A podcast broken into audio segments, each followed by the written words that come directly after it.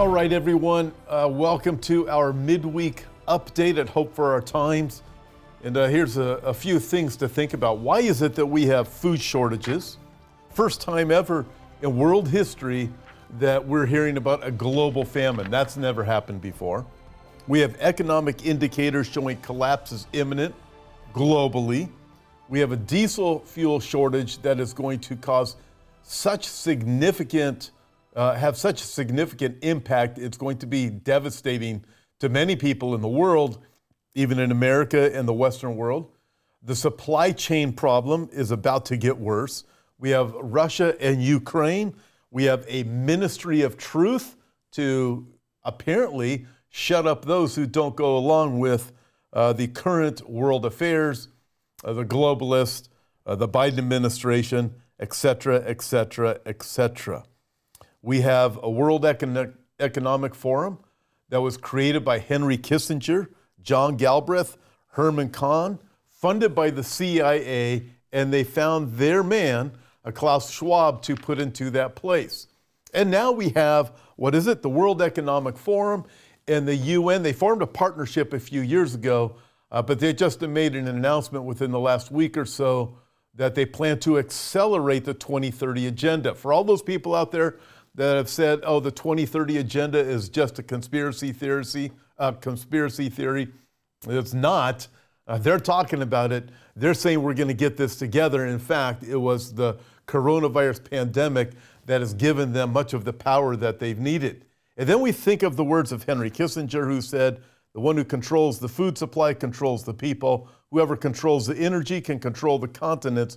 Whoever controls the money can control the whole world. So you put all these together and you go, Why? Why are these things happening? Well, I'm going to show you why they're happening in just a second. And we're going to take a look also at Agenda 2030 and see what's really behind it. Listen, before we go there, I'm going to ask if you would please just like and share this video, uh, send it to friends or whoever. It helps us just to get the word out. And people need to know the truth about what is going on. Uh, and also, uh, just a note I know I've talked about it recently. We have a prophecy conference coming up in Huntington Beach, California August 12 and 13. Uh, registration looks like it's going to open up next week, so be ready. We do expect it to uh, fill up uh, probably within the first day or so. So, uh, with that, let's move on and deal with these. Why are all of these things happening? Well, let's think about what the Bible says.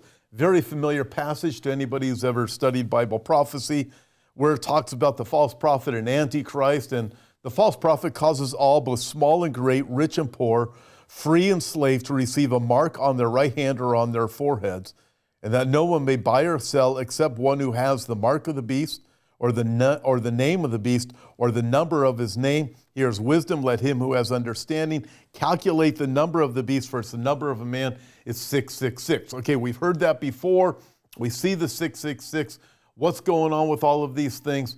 Here's the key to understand this.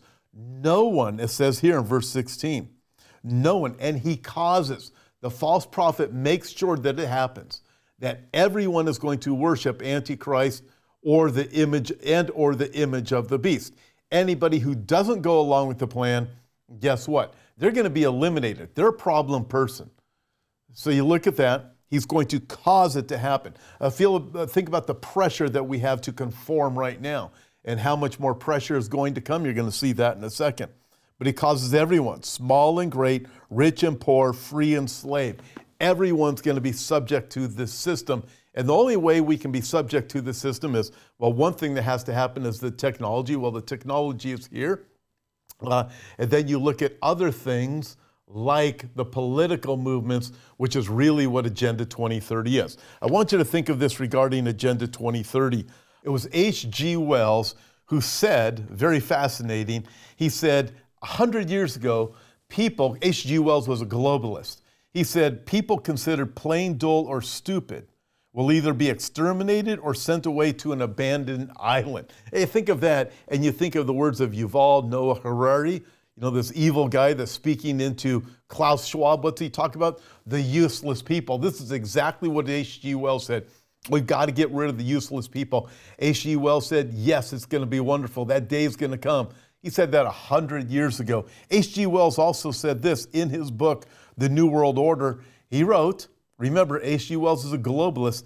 He wrote, Countless people will hate the New World Order and they will die protesting it. You want to know what else? H.G. Wells also said the elites will take on the task of rewiring the human mind. I mean, you think of that 100 years ago, you think of where we are now, and then you put all of these things together. Revelation chapter 13 everyone is going to be caught, small and great, rich and poor, free and slave, to be subject to this system of the beast. And when you look at Agenda 2030, you start putting this together, think of these words.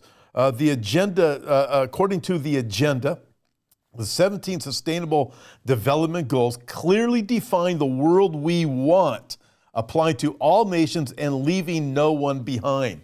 Uh, by the way, in my book, uh, America in the New World Order, I simply put leaving no one behind literally means no one's going to be able to opt out. So think of the last two years. Think of what it was like to opt out of the system, all of the pressure. What's coming is going to be even greater.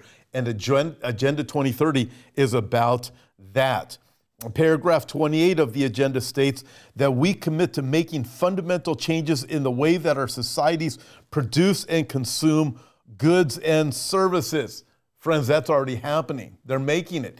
Hence, the WEF, the UN, they're accelerating Agenda 2030. They're already saying, hey, it's coming about faster than we had hoped for. So things are moving very fast. Paragraph 52 of Agenda 2030 states that this journey will involve governments as well as parliaments, the UN system, and other international institutions, local authorities, indigenous people, civil society, business and the private sector, the scientific and academic community, and all people. You can't make this stuff up. Within the UN Sustainable Policy, which Britain adopted, there is the objective to remove private ownership.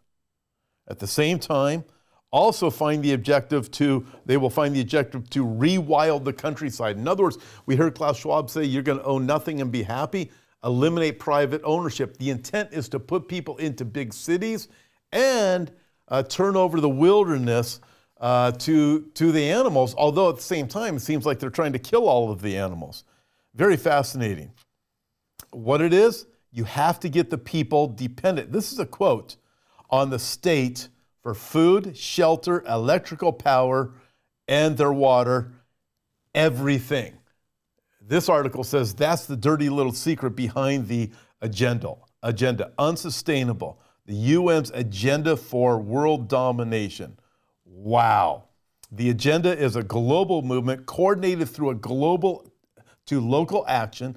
A key facet of that action is uh, plan is to push the agenda down the most uh, down to the most local levels in society. There are multiple paths and they all lead to a one world government. I just find this fascinating. And again, I'm going to throw this out there because we keep hearing about food. Uh, this is how I open up. Food shortages, economic indicators of a collapse, diesel shortage, supply chain problems, wars, rumors of wars. In California, uh, listen, there's going to be water rationing. That's coming up. Then I think of this it's all part of Agenda 2030.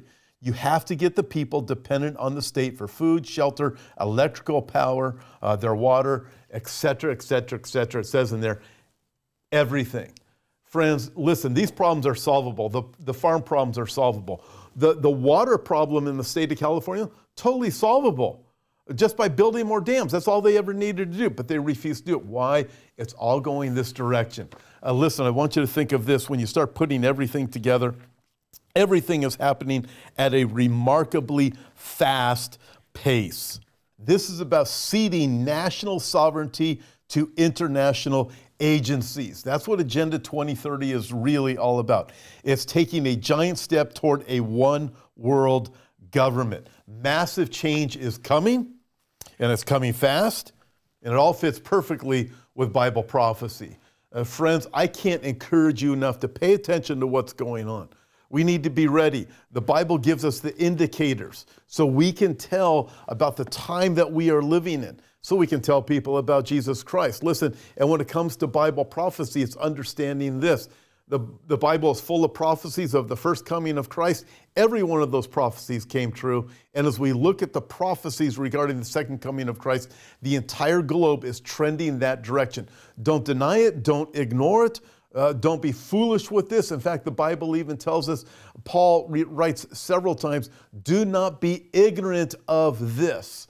Don't be ignorant of it. Uh, Jesus is coming, and we need to be aware and we need to be ready. I encourage you, if you don't know the Lord Jesus Christ, trust Him to forgive you of your sins. There's no other name under heaven by which a person can be saved than that of Jesus Christ. Surrender your life over to Him that you may be forgiven. Listen, everything's happening just like the Bible says it will.